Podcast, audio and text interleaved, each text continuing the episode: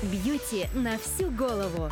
Подписывайся на наш подкаст, чтобы узнавать то, о чем нередко молчат другие эксперты бьюти-индустрии. А этот выпуск мы делаем в канун Дня домашних животных, поэтому будем говорить сегодня не просто про красоту, уход, науку, кожу, а про наших любимых питомцев. Мы оба кошатники, поэтому расскажем вам всякие забавные истории, а еще объясним, как связаны морщинки в уголках ваших глаз и кошачья улыбка. А также разберемся, полезно ли целовать своих питомцев. И с вами снова мы, Бьюти на всю голову, Дмитрий Стафарандов, создатель косметического бренда Тиана, кандидат фармацевтических наук. И Анастасия Денисенкова, продукт-менеджер нашей компании. Вот вам мурлыкательный сначала привет от моего старшего кота Джусика. Привет, скажи. Он сам такой же нежный, как его голосок. А, Дима, расскажи, когда у тебя появился первый питомец? Кто это был? Ну, это было очень давно, все мое детство со мной рядом кто-то жил. Собаки, кошки, морские свинки, попугаи, кого только не было. Даже гусь был. Ого. Его подарили отцу к юбилею за месяц до события, и э, за этот месяц он стал моим другом. Но взрослые ведь никогда не понимают детей, поэтому он оказался на праздничном столе. А я понял, что друзей нельзя есть, поэтому стал вегетарианцем чуть позже, а потом и веганом. Ты прямо как Нильс и его гусь. Правда, в сказке ему удалось его спасти от взрослых. А кошки когда начались? А кошки начались где-то лет 20 назад. Мне подарили ориентальную кошку, и с этого началась э, любовь к этой породе. А мне, помню, во втором классе бабушка подарила 200 рублей и сказала, купи себе картину, это будет мой подарок, повесишь у себя на стене над кроватью. Ну, а я купила себе щенка Колли. А у меня был однажды голубой дог. Щенком его купили моему однокласснику родители и хотели, видимо, воспитать чуткого доброго мальчика, но воспитать, воспитывать щенка никто не хотел, и он стал создавать в семье трудности. И его возненавидели все в семье, и мой друг в том числе. Ну, я забрал щенка себе. Вырос такой лось выше меня ростом. Он любил лапами становиться на плечи, и его голова была намного выше моей при этом. Маленький верный друг. А, а, огромный, он был просто огромный. А смотри, ты трудоголик, я трудоголик. А периодически с питомцами встает такой вопрос, что не хватает времени на то, чтобы с ними заниматься, играть. Да, они тоже скучают, как дети. У тебя такие периоды были, когда было сложно со временем? Как ты этот вопрос для себя решал? Когда, когда мне приходилось оставлять животного одного, это были кошки. Вообще в таком случае больше подходят кошки. Они практически независимые от человека и умеют созерцать, не обращая внимания внимание на время и пространство. Угу. Кошки практически все время спят, пока тебя нет дома. И я предполагаю, что они даже не осознают, что прошло какое-то время. То есть они уходят э, в свой мир и остаются там, и в этом мире э, пространство и время отсутствует. Это точно. Я сейчас э, вспомнила, по-моему, у BBC снимали фильм документальный про кошек, но там были не квартирные кошки, а вот те, которые в домах живут и по улице гуляют спокойно.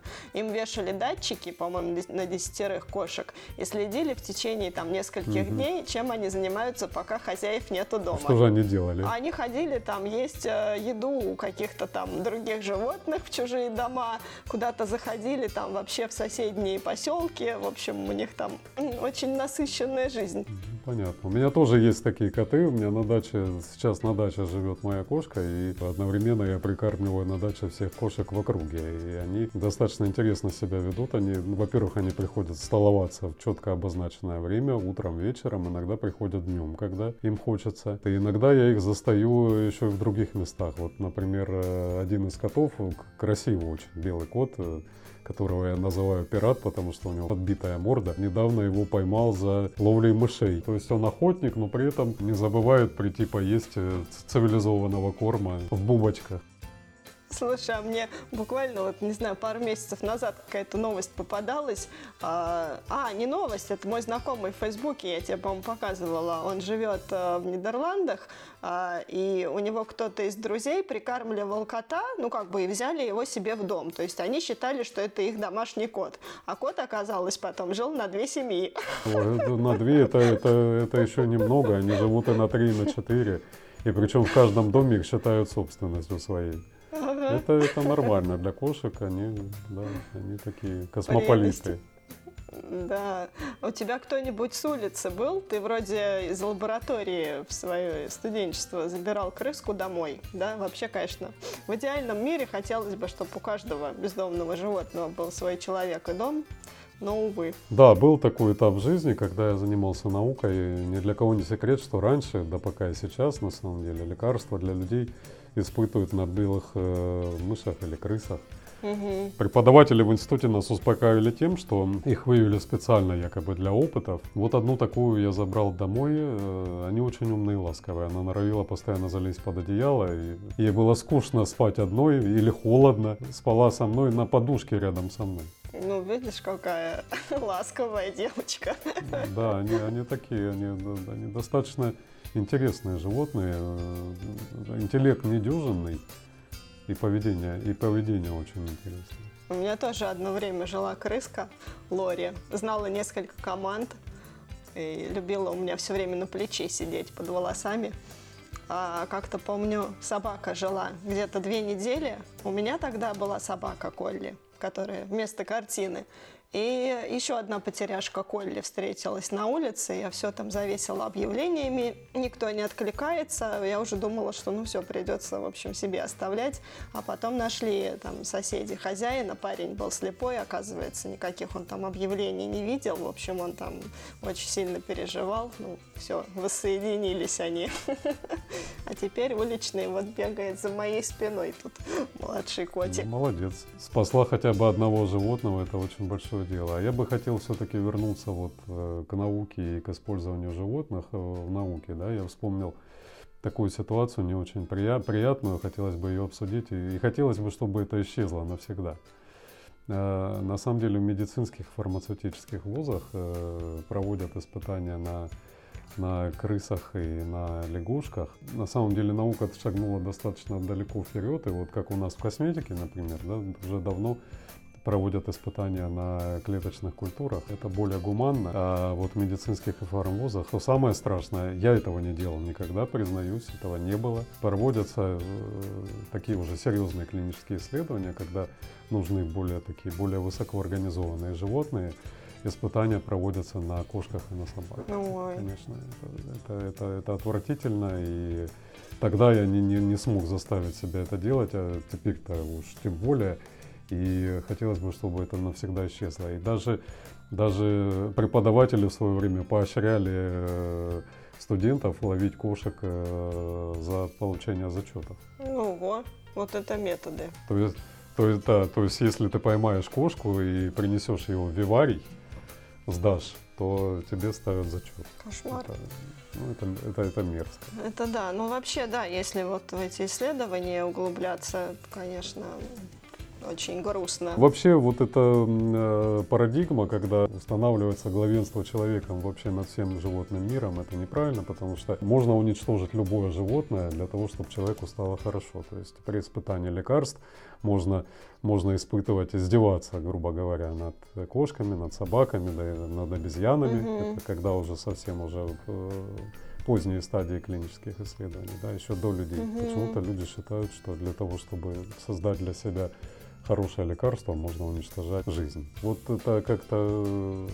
звучит даже не очень хорошо, а суть э, вообще отвра- отвратительная.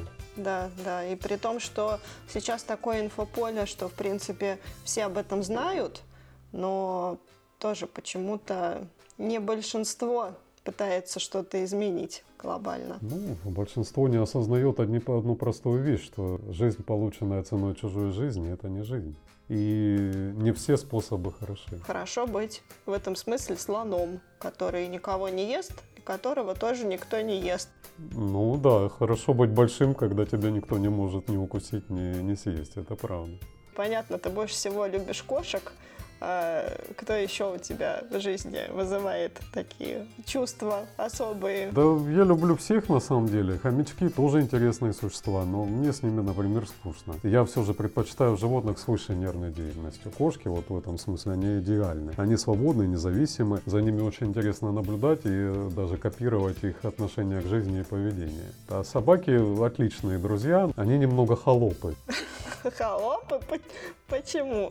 Потому что они заглядывают тебе в глаза, они хотят, чтобы ты их похвалил, они хотят, чтобы... Они хотят сделать так, чтобы тебе было хорошо. Ну да, да, да.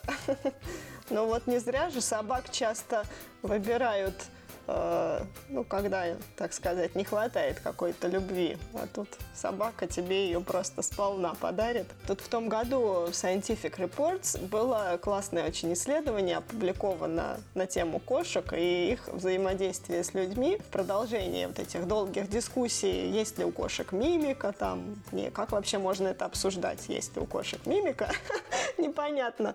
Ну вот, но, в общем, доказано было, что кошки улыбаются нам в ответ, только они это делают не не ротиком, да, а они медленно моргают по кошачьи, чуть тоже вот э, реагируя на э, особую человеческую улыбку, когда мы прищуриваем глаза и тоже моргаем. Я на своих все проверила, все работает.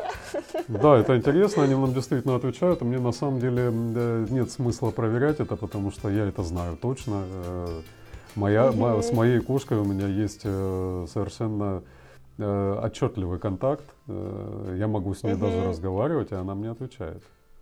То есть э, у меня... Они вообще любят говорить. Они вообще любят говорить. Нет, они ориентальные коты вообще разговаривают постоянно. Они Да, сопровождают, сопровождают звуками ка- каждый свой шаг. Они поели, они попили, они спрыгнули с- со стола, они запрыгнули на стол. Они хотят, чтобы ты их погладил. Они, они разговаривают постоянно. Но она умеет разговаривать еще и э, без слов. То есть я, я, я, я могу задать ей вопрос и услышать ее ответ в виде мыслеформы внутри. Да, это, ну, это такие совсем уж тонкие вещи, да. А вот в плане их э, реакции на наши улыбки, тут, поскольку мы занимаемся косметикой, да, слово в защиту мимических морщинок в, в уголках глаз. Штука очень полезная, если вы любите общаться с кошками, э, им это нравится. Ты свою Фаню целуешь? А, ну, я ее тискаю, особенно когда не видел какое-то время. Она муркает в ответ, э, любит это дело. Она вообще очень любит, когда ее тискают. И еще когда так вот выбивают ее ладонью, как ковер. Она такая у меня кошка ма- мазохистка. Она ходит за мной и просит, давай, давай еще. У меня все зацелованные, там просто от носика до хвоста. Э, ну, понятно, что какая-то элементарная гигиена при этом соблюдается, но я знаю людей, у которых нет питомцев, а они просто шарахаются иногда даже от моих фоток в Инстаграме, мол, а, кот на кухонном столе там или под одеялом, и там целуют его в нос. А, ну, непонятно. Хотя, да, у нас ведь происходит некоторый такой обмен микробиотами с нашими питомцами, и это, скорее всего, в большей степени полезно, чем какие-то там риски чем-то заразиться. Да, они чище нас на самом деле. Особенно кошки. Они ведь только тем и занимаются, что умываются. И в Мгм. процессе совместной жизни микробиомы наверняка смешиваются. Есть на эту тему даже научные публикации, в общем-то. Это происходит э, взаимная адаптация. И чем разнообразнее мик- микробиота, собственно говоря, тем локальный иммунитет лучше. А что касается столов, вот э, моя Фаня три года давала потомство, заводчица, ну, продавала это потомство, да, а потом через три года вывела ее из разведения и повесила объявление, что отдаю в хорошие руки. На смотрины, когда я пришел, то вместе со мной пришла такая э, супружеская пара пожилая. Первый ее вопрос был, она по столам лазит. И заводчица сразу, она, знаешь, она так... э, она так встрепенулась, сказала, вы знаете, вот Дмитрий пришел гораздо раньше, он забрал, забирает кошку, все, смотрины окончены. Да, да, да. Ну, потому что, да, это звоночек, что это кота-родители такие. Да, я потом с ней разговаривал, мы, кстати, с ней до сих пор общаемся, я ей иногда фотографии присылаю Фане. Они, э, заводчики, очень любят своих животных и, Мгм. и помнят их всех, хотя вот через них э, проходит их э, большое количество. Вот. И я у нее спросил, эм, ты, ты почему так сделала? Она говорит, «Это пот- я специально это сделала, потому что я, ну, я не смогла бы ей отдать животное. Потому что, когда человек спрашивает первое, первое, первый вопрос, лазит ли животное по столам, ну, наверное, это, это не то место, где этому животному нужно жить. Ну, это точно, да, это в поисках чего-то такого бе- беспроблемного и не очень живого. Да, потому что кошка всегда лазит по столам. Так ей что стол, что пол, какая Кошка, разница, да, что кошка, шкаф. кошка, кошка всегда э, поднимается на какие-то высокие поверхности. Она не понимает, что это стол. И если для животного устраивать террор за это, то лучше его не иметь. Э, Что-нибудь такое самое смешное про своих питомцев можешь сейчас вспомнить? Ну вот прямо сейчас это происходит. В комнате стоит обогреватель, и возле, возле него стул. Это Фанина любимое место, поскольку кошки э, всегда там, э, где источник тепла. То есть источник тепла, и к нему прилеплена кошка. Мгм. Это всегда так.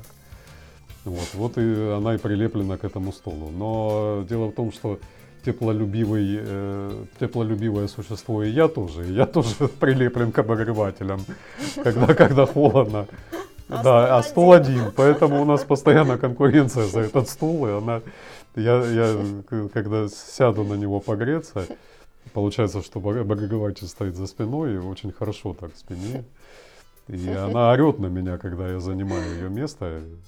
И твой тоже на тебя иногда орет. Ориенталы такие вообще. Мой орет на меня довольно часто. Он, во-первых, орет всегда, когда я задерживаюсь. У нас есть такой все-таки режим, когда мы ложимся спать. Вот если я задерживаюсь за компьютером, он ходит ко мне, орет и зовет, чтобы я легла, а он устроился там рядом на свое любимое место. И если в доме что-то меняется без него, там он с нами два ремонта уже пережил, это просто были истерики потом по три дня. У меня была смешная история, когда у меня вот жила собака, а, и был попугайчик. Попугайчик очень говорливый, много слов знал все время. Он там с радио оставался один дома сидеть. На холодильнике стоял в клетке и командовал маленькому щеночку Граша, сидеть, сидеть. А тот слушался, садился, ложился. Ну а с этими двумя котами у меня тут вообще цирк каждый день. Да, когда животных несколько, это весело. У меня одновременно жил кот и кошка ориентальные. Это большая радость наблюдать за их взаимоотношениями. Это очень нежные и тонкие существа.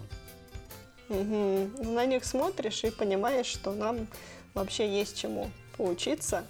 А, Есть серия книжек про кота Боба. Она уличным музыкантом написана, Джеймс Боуэн, кажется. А, Они там буквально друг друга спасли, то есть он себе обрел друга, там избавился от зависимости, там, получил социальное жилье, в общем, устроился на работу, все стало более-менее нормально. Ну, а кот тоже нашел себе друга человека и стал жить в доме.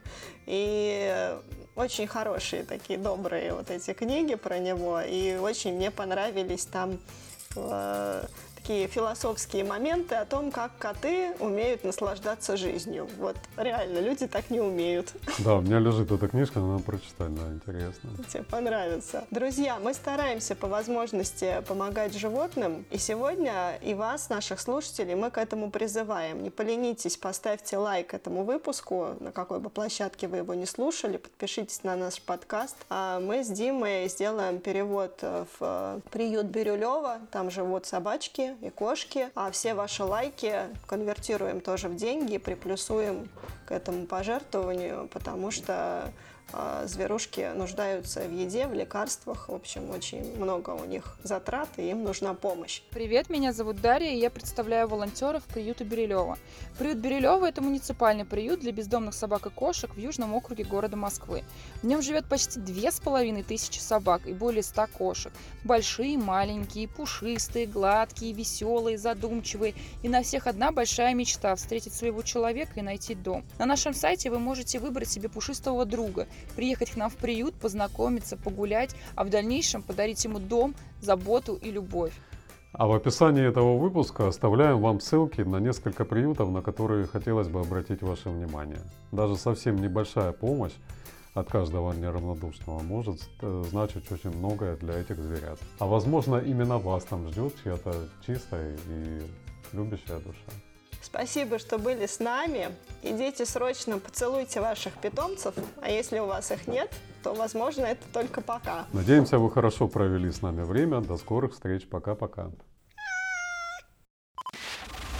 Бьюти на всю голову. Подписывайся на наш подкаст, чтобы узнавать то, о чем нередко молчат другие эксперты бьюти-индустрии.